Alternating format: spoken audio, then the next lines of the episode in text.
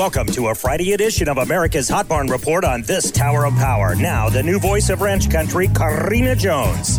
The signals are signaling herd liquidation, tighter supplies of cattle, and increased beef imports. Thanks for joining me today on this special Friday edition of the Hot Barn Report. Even if we could make heifers overnight to replenish the nation's cow herd, not many could crank up the old heifer making machine because supplies of hay and feed are some of the shortest on record. A hard winter in the north had producers feeding heavy. Drought through the central and southern plains has burned through already faltering feed supplies as 2022 didn't give them much to carry over. Those same drought stricken regions are begging for moisture and culling even harder as the spring grass just is not coming and there are more hungry mouths to feed than there is feed in the countryside. The fundamentals are continuing to come sharply into focus and are proving that building back our herd is going to be a long, hard road. A report put out earlier this year by the University of Nebraska at Lincoln stated during periods of contraction, heifer placements into feedlots as a percentage of total cattle on feed is high, and during periods of herd rebuilding, it is low. Currently, that percentage is 39.74%, the highest percentage since 2002. This is the first indicator that heifer replacements will decrease in 2023.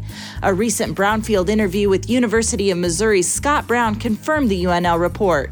As we look at the latest cattle on feed report we have, we're now at 38.7% being heifers. We've been north of 38% really since late 2019. The report certainly shows us that we're not holding any heifers back. When the herd expansion was underway in 2015, heifers made up 31% of total cattle on feed.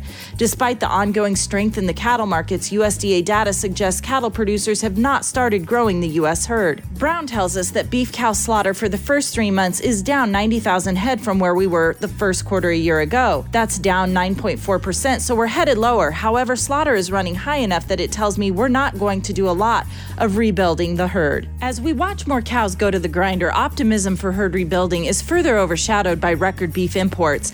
My fear is these beef importers have become hungry to capture more of our domestic market amid soaring wholesale and retail beef prices. The American producer has created an appetite for beef among consumers that will be exploited by lower quality imports not raised under U.S. standards. I don't think these importers are going to want to give up that market share even if we can catch some rain and start to rebuild in the coming years. These Diamond Dozen hot barns support the American cattle industry. Stockman's Livestock, Lemmon Livestock, North Platte Stockyards, St.